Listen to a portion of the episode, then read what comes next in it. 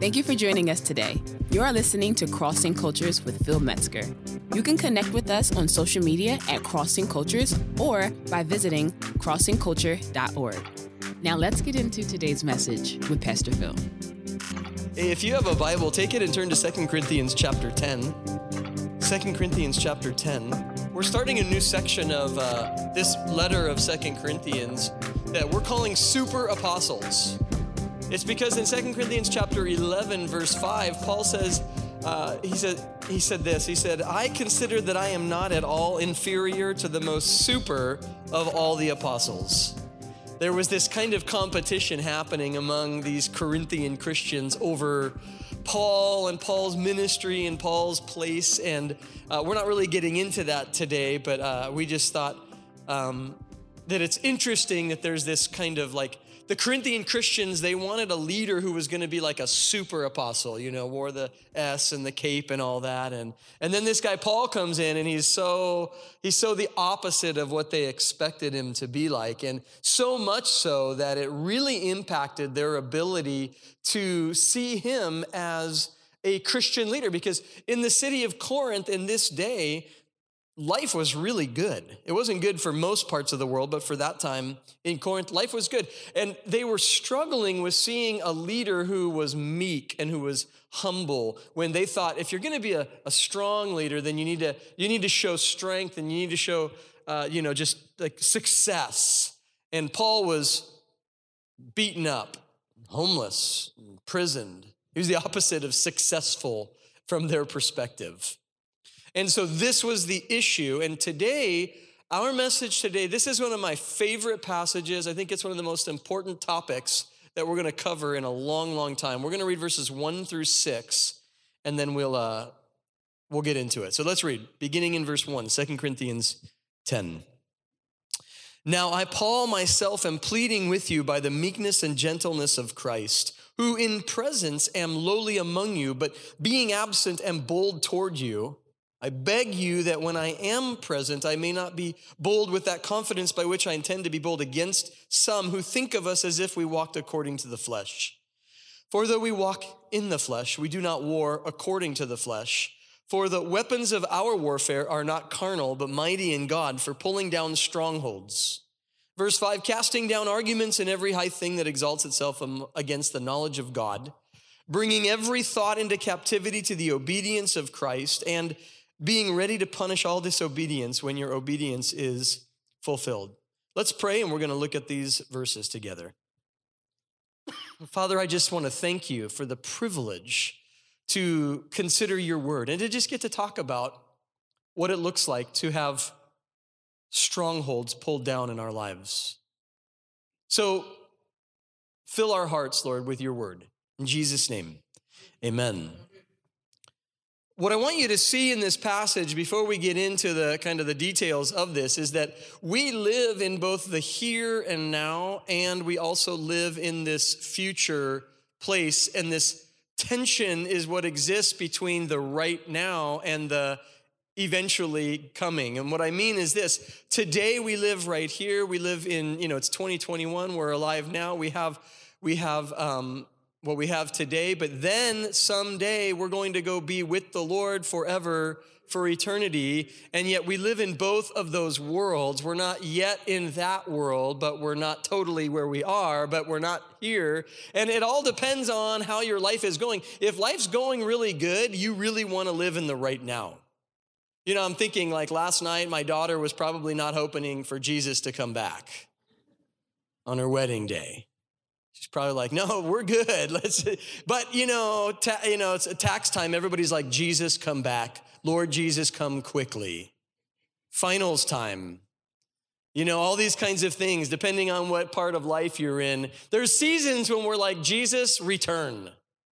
And then others were like, you know what? I'm good. Things are good. It's good. Lord, we will wait until you're ready. You know, it's, it's amazing. We become so gracious. We live in the tension of both worlds. The reality is, is that, you know, and I've heard phrases like it on Wednesday nights, we've been, we've been looking at how to read our Bible and get the most out of it. And we were looking at like different like Christian cliche statements that are are not true, but that everybody kind of knows and we laugh about. I was thinking about this one. It's that phrase, you know, um, he's so heavenly minded, he's no earthly good. If you've never heard it, you're lucky. But it, the idea is this you know, oh, he's so focused on eternity that he's no earthly good. But Jesus was so heavenly minded and he was so earthly good. He was both heavenly minded and earthly good. You can't be, you're not one or the other. You can't just live in the today and you can't just be like, because if you just focus on the eternity and you just say, the heck with all the rest of this, I don't care about any of this. Doesn't matter what happens. One day I'm going to Jesus. But then if we're so focused here, and this is what the Corinthians were doing, they were so focused in the now because their lives were good. And when life is good, you're okay to be focused on the now. They were so focused on the now that they wrestled with anybody who was eternally minded or future minded. And this creates an ongoing tension. And by the way, tension is how your muscles grow. And the tension of I'm waiting for the then, but I'm living in the now. You know what the tension it's creating? It's called faith. And I'm getting my faith built up. I'm growing in peace today, but one day I'm going to meet the Prince of Peace. I, today I have hope, but one day I'm going to be with the one who is called hope. Today I, I, have to, I have to have faith. One day when you're in heaven, you don't have to have faith because you'll be with God. You don't have to have faith when you're with Him in that way. So we live in this tension. We live in this present tense and future tense. But the Corinthians, this was a difficult thing because not only did they wrestle with the idea of being in the present, only and not even thinking about the future, but they didn't like anything that didn't look strong and successful and victorious. Anything that looked weak was a problem for them. In fact, one Bible scholar, he wrote this, D.A. Carson. he said, The Corinthians were quick to seize every emphasis in Christianity that spoke for or seem to speak of, of, spiritual power, of exaltation with Christ, of freedom, of triumph, of victorious Christian living, of leadership, of religious success, but they neglected the accents in Christianity that stressed meekness, servanthood, obedience, humility, and the need to follow Christ in his suffering if one is to follow him in his crown. They loved Christian triumphalism, but they did not know how to live under the sign of the cross. They had a, a, clear sense of, you know, because Greek culture said if you're successful, then you're strong and you're powerful and you're, you're a great orator and all these kinds of things. And then Paul comes out and he's, he's, he's a terrible orator. He's not a great communicator. He's beat up all the time. He's for his faith and he just he didn't have the appearance of somebody who was doing well but here was the interesting thing and he said it in verses 1 and 2 the problem was this when Paul came into the city of Corinth, he came in really humble and meek and, and soft and gentle. And then when he left, some problems arose in the city and in the church. So he wrote a letter, and it was very bold in his letter. Very, he was strong, not carnal or angry, but bold. And the Corinthians got it into their head oh, you can be bold when you're not here, but when you're here, you're going to be all weak and quiet and all those kinds of things because that's what normal people do is that they're really bold about things when they're not present oh yeah well if that was me i would and then it's like okay it's your turn you're like oh never mind right it's easy to be bold when it's not when you're not the one up but when you are and that's what they were saying they're like paul it's so easy for you to be so bold but you're not here and when you were here you were not like that and paul says you're right when I was there, I came to you in boldness, or I came to you in meekness and gentleness. And then he says this, though, in verse one, like Jesus did. You see, being bold and being strong doesn't mean it's not a personality t- type. It's not like I'm bold and I'm strong. You can be meek and gentle and be bold and strong. And Paul's like, I'm pleading with you. Don't make me have to come to you and be so bold and strong the way that the people in, in your world do that. That's not who I am. It's not who Jesus was. Another Christian writer said this, and I love this statement. He said, The believers suffered from a values deficit. They regarded humility not as a grace, but as a weakness. You see, they saw Paul's humility as a weakness. If Paul was really a super apostle, he would be bold, he would be strong, he wouldn't be so weak. They didn't understand. They thought, they thought that you had to look like the way all the other leaders in their area look like.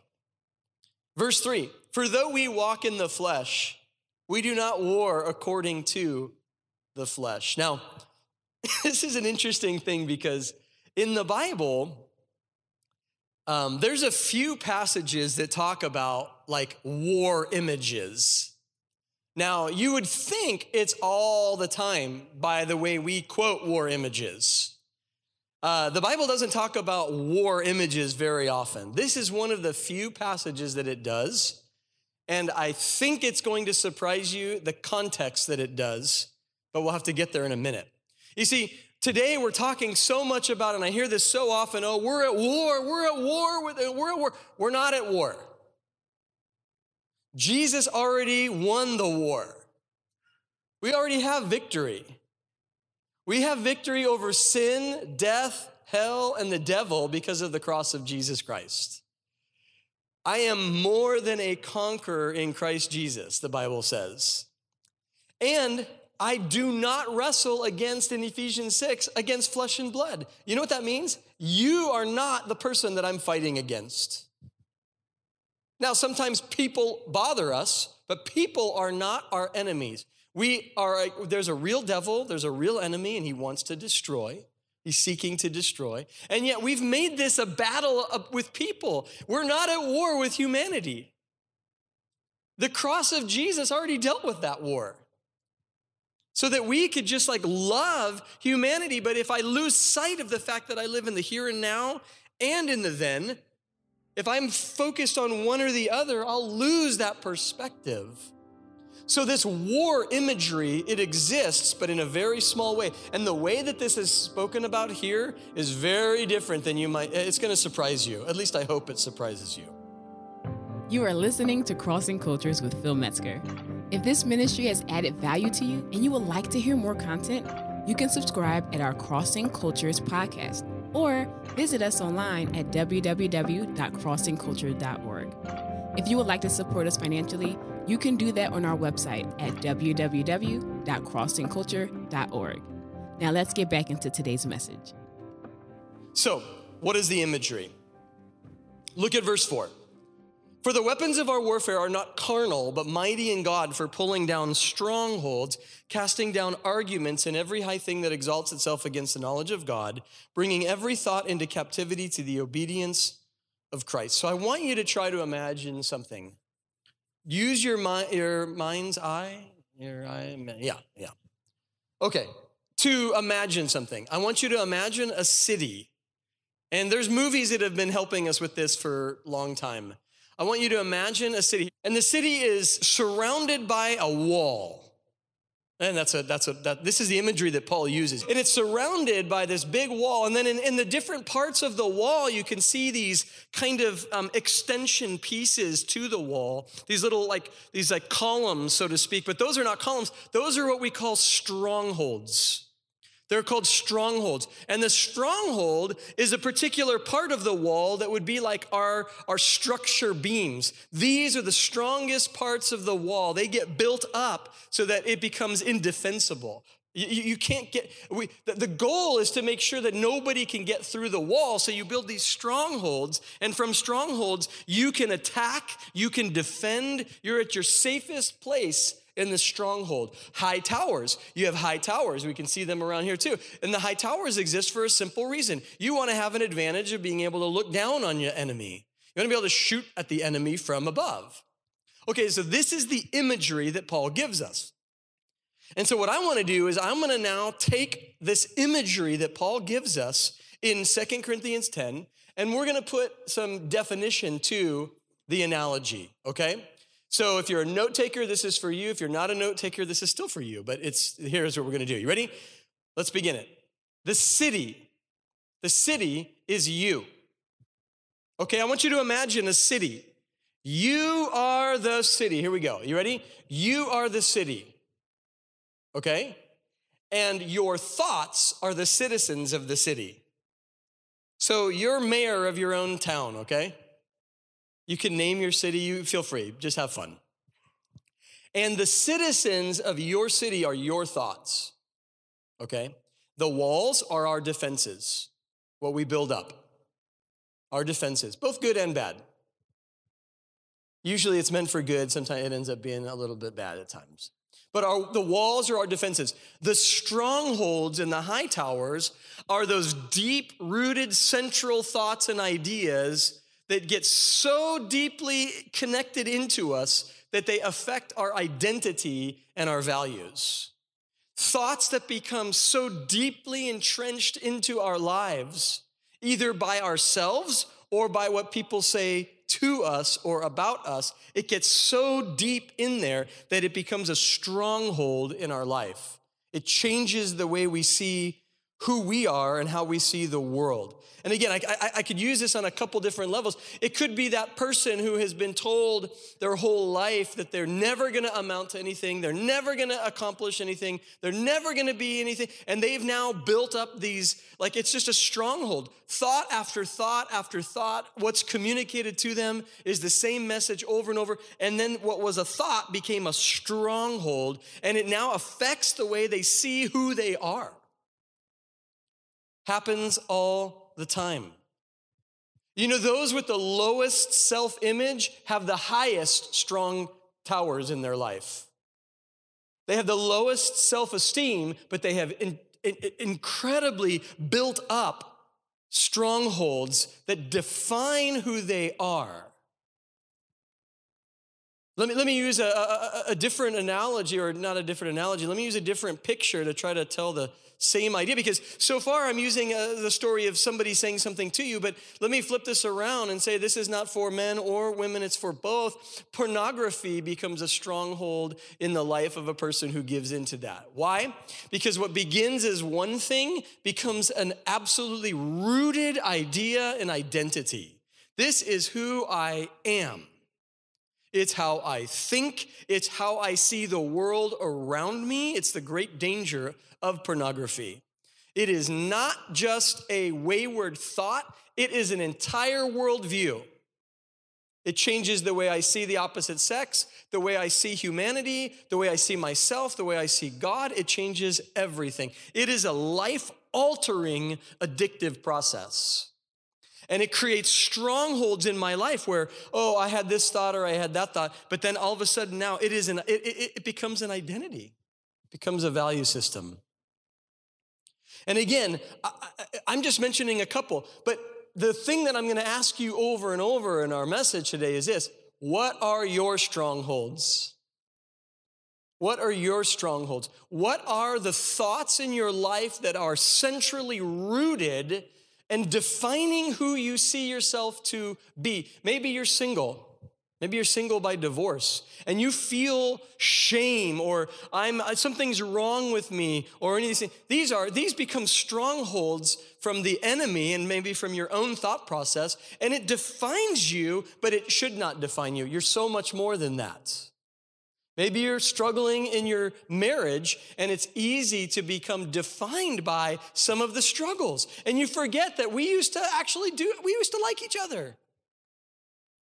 We used to like each other, but so much time goes by where we, we feed the wrong thoughts, we feed the wrong central ideas, and now we've built up this thing like, oh, nothing will ever change.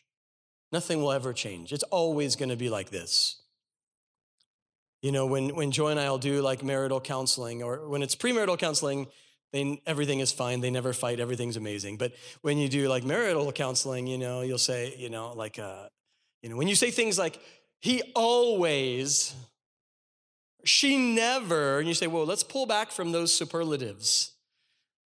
She's not always, he's not always or never. But that's what happens when we let thoughts about another person who we love in our life become a stronghold in the, in the wrong approach. We, we build up these walls, we build up these towers, and we say, nothing will ever change. Nothing will ever change. This picture of a city and my thoughts and my strongholds. The imagery of war that the Bible uses is that I am at war with myself. I want to see myself as I'm at war with all the ideologies of the world. I'm at war with me. I'm the one that needs to be conquered.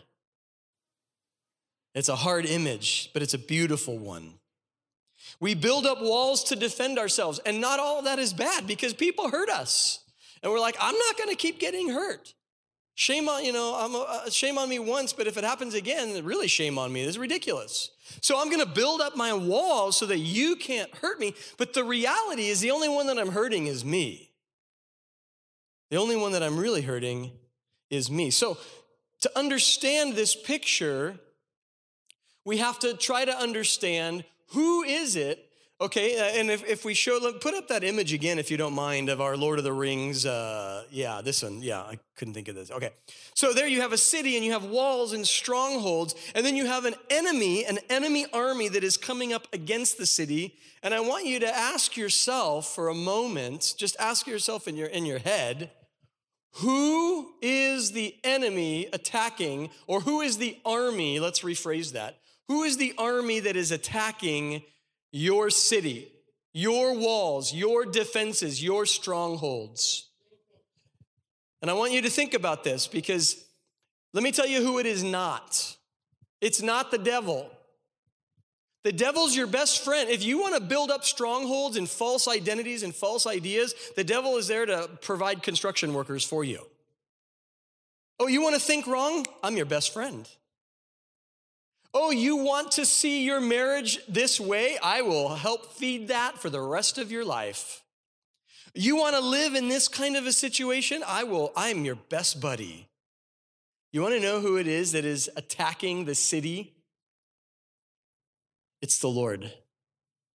The Lord wants to break down the strongholds in your life and in my life. That's why the imagery of war in the Bible is so difficult for us because we think of war and we think there's a side, there's a good side and a bad side. And of course, we're on the good side. But in this analogy, we're not. I'm the one that's needing to be defeated, to be broken down. And of course, that's a scary thing. And it's a scary idea because if I'm broken down, right, the analogy kind of falls apart right here, right? If the walls come down and the strongholds come down, then I'm just exposed and I'm broken and, and my life is just in rubble and, it's all falling apart. But you see, when the Lord is the one who tears down the strongholds, when the Lord is the one that tears down the strongholds in your life, you're never more free and you're never more safe. Everything else that we build up, it can't be sustained. The weapons of our warfare are not, are not carnal, but they're spiritual. You know what that means? That means that the person that's struggling with pornography, the way to help them is not to shame them. They're already experiencing shame. So we add more shame because we think that if somebody feels enough shame, then they will definitely stop doing what they're doing. And it's never worked.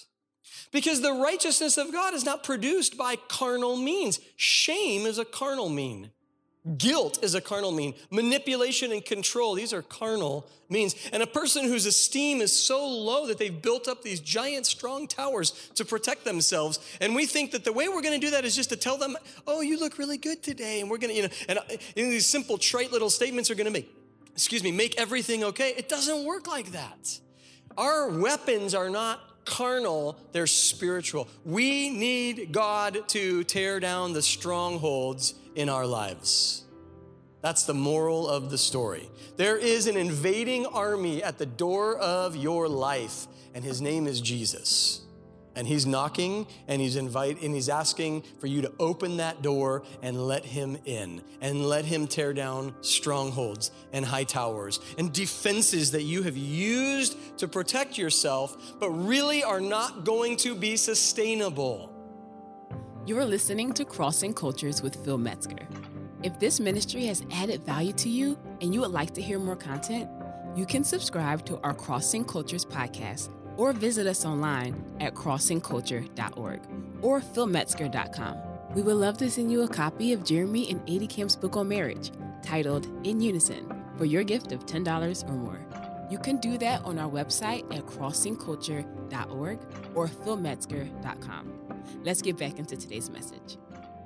Most of us and if you're if you if you're not a christian yet my prayer is that you will be but if you are a christian then you have this spiritual life. The bible says that we were dead in our sins and our trespasses but we've been made alive together in christ through the cross. And so we have this new life and it's like I, all of a sudden i have a new person this this this part of me that was dead is now alive and my spiritual life it means everything to me but you have to understand, you are not just a spiritual being. Look around. If you can see people, you know you're not just spiritual beings.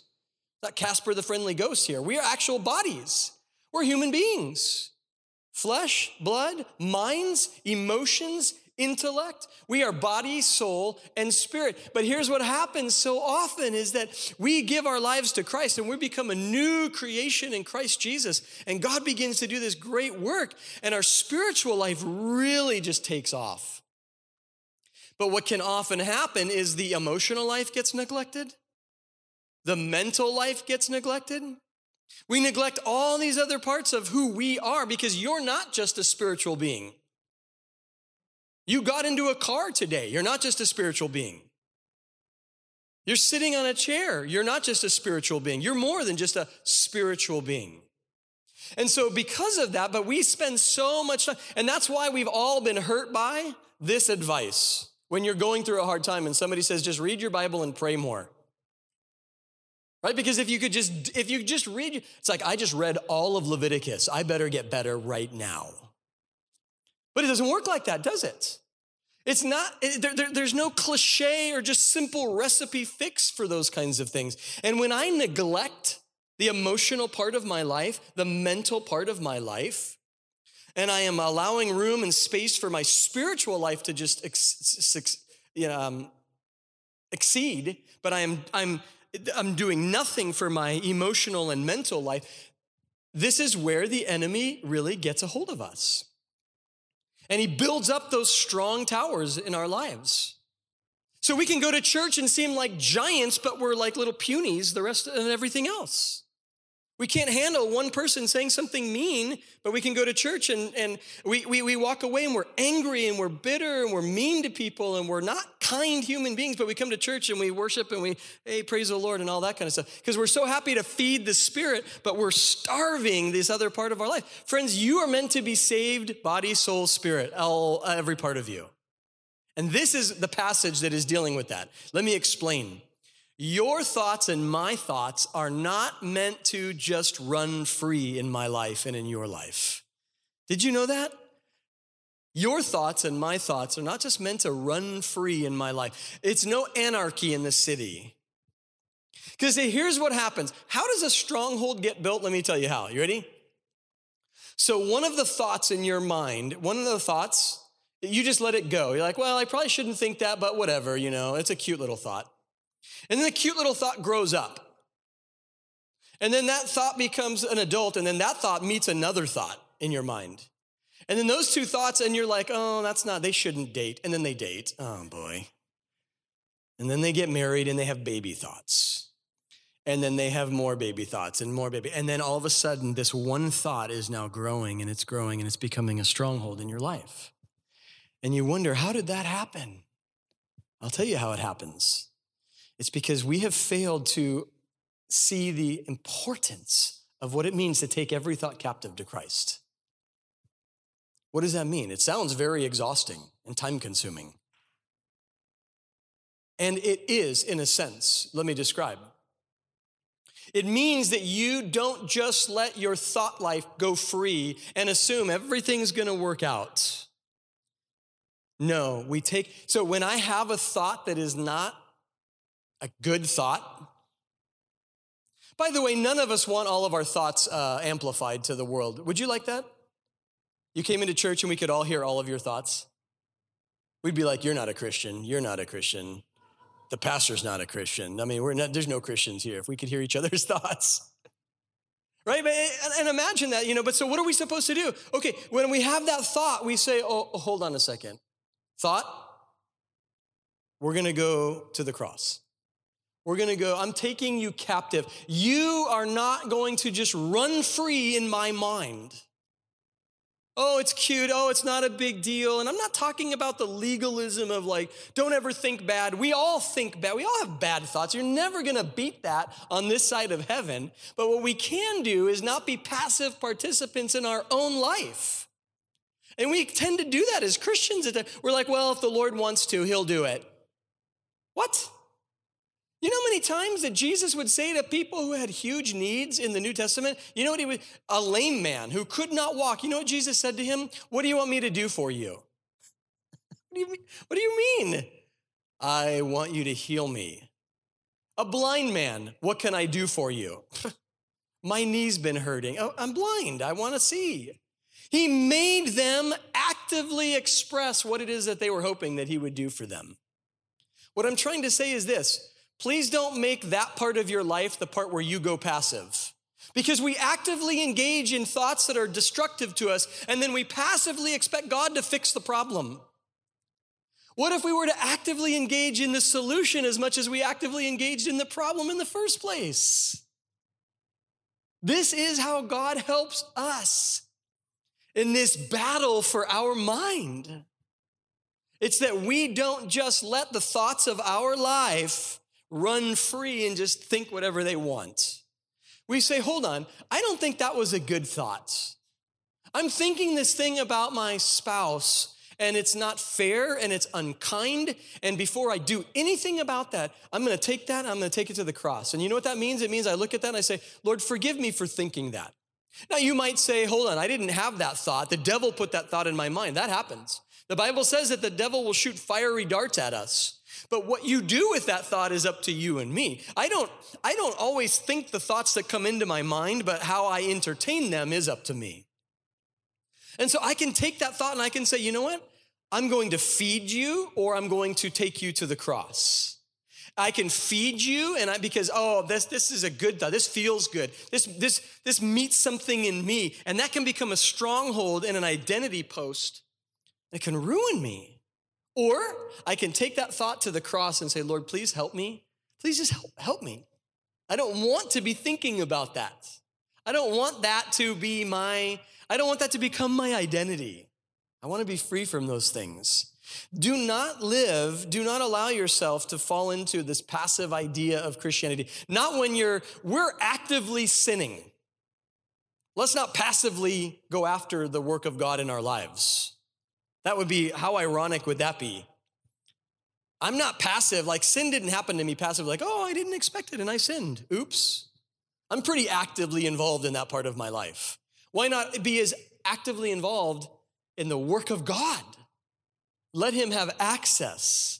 Let God tear down the walls and the strongholds and the high towers that I, through rampant thought process, have allowed to be built up. It's okay. I am in the here and now, and eventually I'll be in the there. But right now, I want God to tear these things down. And until I am in that future, I will always have thoughts that need to be taken captive to Christ. It doesn't make me a bad person, it just makes me a person, a human being and we all need Christ in those scenarios of our lives. Listen to what Paul said in Romans chapter 12, verse 2. He said, Do not be conformed to this world, but be transformed by the renewing of your mind, that he may prove what is that good and acceptable and perfect will of God. God wants you and me to actively engage in the renewing of our minds. How? He tells us how to do that in Second Corinthians chapter 10. Take these thoughts captive to Christ. Hey, Jesus, I got a wayward thought. Hey, Jesus, I've been thinking about this thing that I don't think is a good idea. Let me, let me, let me flip this around the other way. Maybe somebody said something to you that has really defined you. Have you taken that to the Lord? Does he agree with what they said about you? Somebody shamed you. Does God feel that way about you? Have you taken that? If you take that thought captive to Christ, you might discover a far different view from God's perspective. You'll never know until we take these things to the Lord. Because see, the thing is, is when God tears down, you're safe. You're safe. The, this is where the analogy falls apart because a city with no walls and no strongholds and just all crashed down is, a, is in trouble. But when it is God that is the one wanting to get in there, you're in the best spot you could possibly be in. We're not meant to have these walls and these strongholds and these towers built up. Marriage struggles do not have to exist forever. Thought processes that are, are destructive don't have to continue forever. God can bring victory in our thought life. We're not just a spiritual being, we're also an emotional, mental being and a physical being. We need to let God work in all of these areas. The big fear is this I don't want to let this happen because I don't want people to see, I don't want to be exposed. I don't want to be exposed. Right? I, am I'm, I'm big man on campus. I'm big I, I, I, I'm a Christian, I'm, I'm strong, and I'm all these things, but there's nothing more freeing and healing and beautiful and powerful than when you could be you in the presence of God and not have to be anybody else. You have to fake it to anybody. You get to be free. Bondage, it's interesting. When you take your thoughts captive to Christ, you're free. When you don't, you're actually in bondage to those thoughts. If you don't take them captive, they will take you captive. That's how it works. Somebody's going to imprison somebody. Choose. Now, I'm not asking you to do it on your own. You can't. I can't. But the Lord can. Lord, I'm inviting you. I'm, I'm standing at the cross. I'm inviting you to help me with this thought. I can't get it out of my head. I can't stop thinking this way. I can't stop doing this thing. I can't stop imagining this or this destructive behavior, whatever it might be. You can trust God with those things. You can trust the Lord with that. And that's my prayer for each one of us this week is that like we would let God, and this is like a, a, a lifelong pursuit, to let God show us our strongholds and then to invite him to tear them down to let him into our thought process and then to let him tear it down. And we, we want a quick fix, like everything's gonna be fine right away. Maybe it takes some time. But we need to learn how to take our thoughts captive to Christ. To take that thought and say, I'm not gonna let you just run free in my mind. Because if I do, I will become a prisoner to that. It'll become an identity point. It'll start to define me. I don't want that. You know why? Because I've already been defined. I'm a child of God. I'm going to heaven. I'm loved by God. Why would I let something else define me?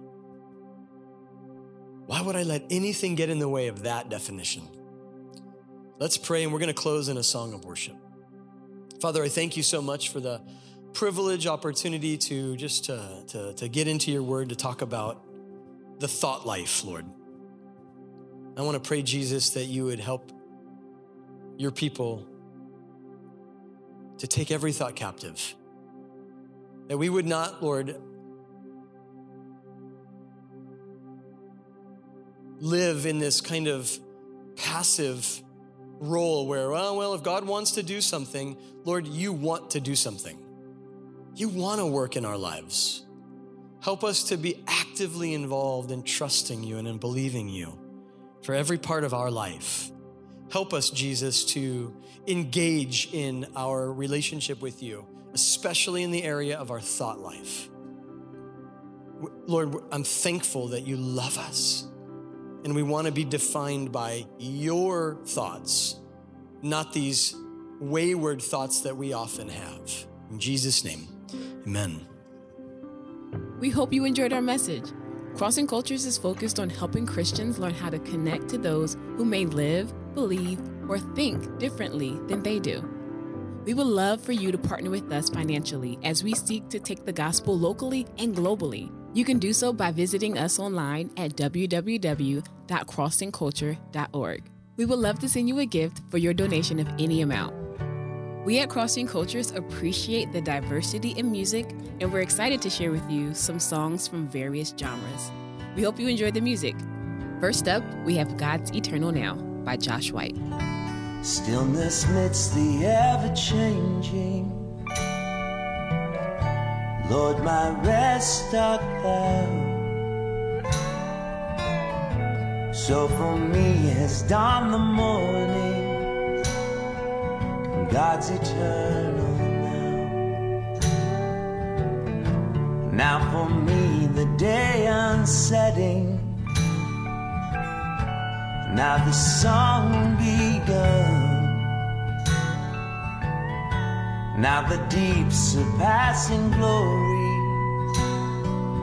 brighter than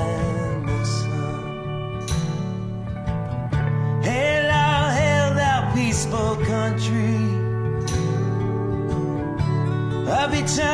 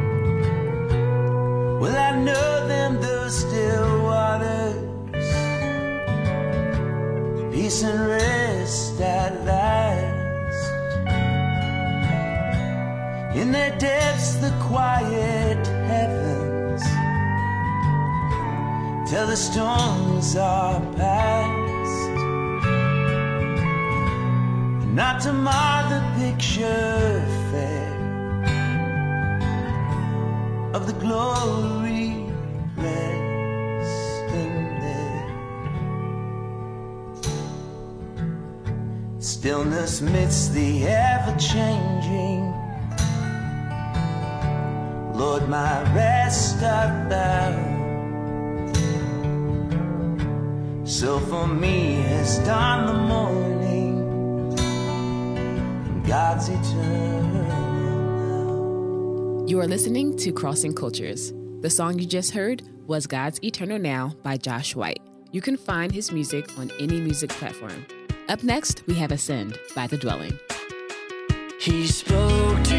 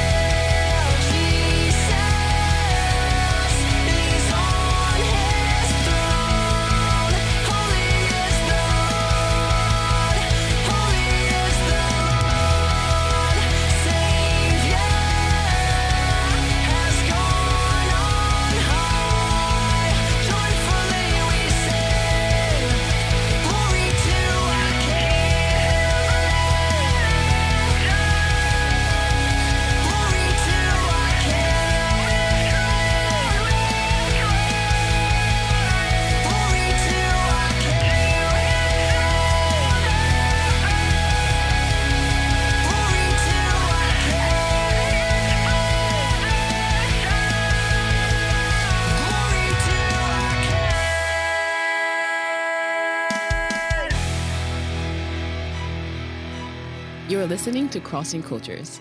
The song you just heard was Ascend by The Dwelling. Next up, we have a clip from our episode titled Pastor's Perspectives on Race and the Gospel. You can find this episode and much more on our Crossing Cultures podcast. Why has the movement and this it, i think this will go beyond just our own movement okay? I, I don't want to just focus on like just it's not a calvary issue but why then today? Like a movement that started 40 50 years ago why don't we see why don't we have more black pastors in our movement? Yeah you know that that's a great question and um and we cannot expect for the the the big boys that I call the original guys. We can't expect for them to um, to do it. You got to understand that Calvary Chapel started in you know Costa Mesa, uh, in Orange County, an area that has less than one percent black, less right. than one percent. So those guys went out and started um, churches all around, and of course, the churches that they started is going to be white. Uh, um, you know, and the issue is is that as they are going out pastoring churches, and they're going to be in suburbia USA, um, you know, you you got the inner city that that's hurting, and sure they would throw some money at and try to do what they can to help, but then they go back to suburbia USA where they live and where their all white congregations are are located. Um, and and here's the thing here's the thing because I talked about having a multicultural church, I talked about that around the country as well, is, is that there's a certain sound that is associated with every culture. There's a salsa merengue style with the Hispanic culture. There's a gospel R&B sound with the black culture. Uh, and so you have these sounds. And so you, you, you have Calvary Chapel, you know, strum along along on the guitar do their thing. That's what they do in Southern Cal. You know, they strum. And, and you go in the black church, there's nobody playing no guitar. It's an organ, keyboard. It's those types of things. Sure, somebody's on the guitar there in the background somewhere with a lead guitar or bass. That's mm-hmm. about it. If you if you have that, but for the most part, it's choir driven. Uh, so you know what I did was all I knew was when I came from Southern California to come to Virginia, all I knew was strum alum alum on the guitar, Maranatha music and all that kind of stuff. So I come to this area and people heard me on the radio. They said, I love the teaching, but that music is, is out of here. And they would go right out the door. Mm. Or some would hear and then they would begin to like the music, uh, like the worship. So seeing that that is the case, there are sounds associated with every culture. And mm-hmm. so Calvary Chapels are just that that Southern California strum along along on the guitar. They took that, those original boys took that and went around the country and just perpetrated that. And then mm-hmm. when blacks or other cultures come in, they're like, uh, I, uh, I can't get down with that. Um, and so um, that's why here we are it, for us to step out of the black church, which is more you know, demonstrative in their worship of God. Everything is loud and crazy and, and that sort of thing. And so, but that's just our, our culture. And so they come to Calvary Chapels and see all white people. The music is all white to them. The mm-hmm. teaching is all white. And mm-hmm. so they go out the door and say, let me go down the street. So, but when you got somebody that's like me or, or Bill that's been grabbed through the teaching, we're like, okay, we know this music is not what we used to, but we're starving for that teaching, mm-hmm. that word. And so it began to grow on us. And I've told people so often that there's a huge difference to me between worship and praise. Worship is us pouring out our hearts to God for all that He's done for us praise is talking about what God has done for us. There's mm-hmm. a lot of praise that goes on in the black church, and we sing about those things God has done for us, and that's rooted back in the slavery times and how God brought us through and all that kind of stuff. So there's a huge disconnect between the worship and praise in the mm-hmm. black church and the white church. And therefore, because of that, it will draw all whites to the worship and then the praise people are going down the road uh, black people going down the road and say i got to get my praise on because what's going on here at this church nah that ain't that ain't it and so then there's this this this thing where they will love the teaching in the white church but they want the praise in the black church. And so some would come to our church in the early days and say we're coming here for the teaching but we'll go down the street for the praise and for us to get our, our jump on and run around a little bit and so that's where a, a, vast disconnect begins to take place. I can go on, but I'm gonna let Bill. No, that makes a lot of sense. So, so it's almost like um, our churches, and then I want to hear from you as well, Bill. Our, our churches are. This is a in cross culturalism we call this assimilation. We're expecting people to assimilate to a particular style. It's not about the gospel message, but it's that hey, this is our style if you like that, join into our style. And we've been having to grow as a movement into we can't make people fit our style. We might need to adjust our style. Bill, you have any uh, any additional thoughts to that? Yeah, definitely. You know, when I when I went to Calvary Downey, that was my first. When I walked in the door, and it was worship, and it was like, man, I I have to acquiesce to this. I don't like it. It was it felt like twangy country music. Yeah. Um, and, but I went, I went like like, like Pastor Tony said, I, I went for. I was already at a place where I was hungry for the word. I felt called to preach. I wanted to be. I wanted to get my family somewhere where we've been in the word. So we went in saying we're going to give up our flavor of music for sound teaching. Um, but I never could get what I would bring people to church that I they can come with me once. They was never mm-hmm. coming back.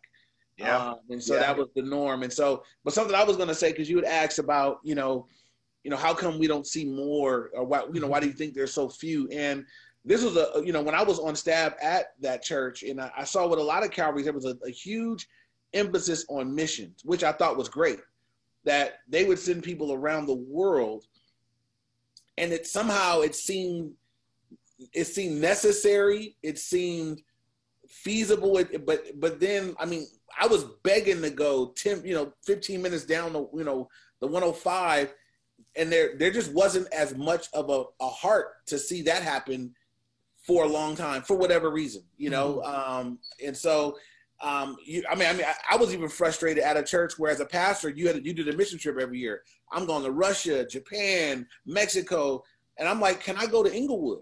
I want to go to mm. Inglewood. Mm-hmm. There's a need mm-hmm. right there. I, you know, um, and eventually I was able to do that, you know, but, um, and I can't speak to why, I don't know why, you know, but, um, I, I do feel like that it's like something is mixed. It's like, it's, it's something that's, it's right, you know, 10, 15 minutes away from, you know, where a lot of these guys are at. Um, and maybe there's a disconnect. Maybe mm-hmm. there's just, uh, I'm unaware of it. I don't, you know, I don't want to accuse anybody of just not having a heart um, for it, but um, it, it didn't seem as sexy as you know getting on a plane and going out of the country you know yeah. for whatever reason so um definitely you know that was that's that's something i was it was, it was a frustration of mine even being part of the movement where mm-hmm.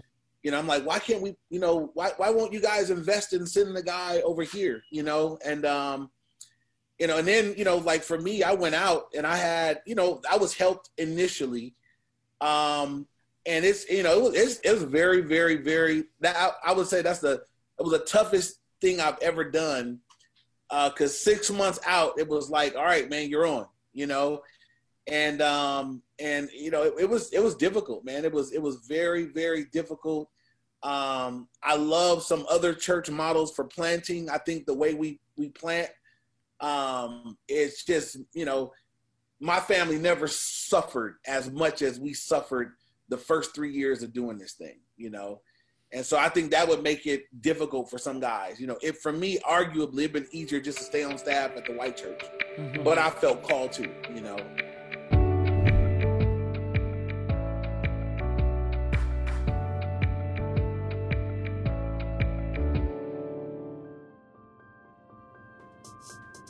Thank you for listening to Crossing Cultures with Phil Metzger. We hope you enjoyed today's episode. For more content, you can subscribe to our podcast, Crossing Cultures. Visit us at crossingculture.org or you can connect with us on social media. If you live in San Diego, we would love to see you in person. Calvary San Diego meets on Sunday mornings at 10 a.m. You can find our address at www.calvarysd.com We're a new show and we would love to hear from you. Would you leave us a voice message at 619 500 4772? Again, that's 619 500 4772 and let us know how this show is reaching you. And pray about supporting the ministry of Crossing Cultures in prayer and financially as we seek to connect to those who may live, believe, or think differently than we do for the sake of the gospel. Visit us at crossingculture.org. Thank you for being with us, and we hope you join us next week on Crossing Cultures.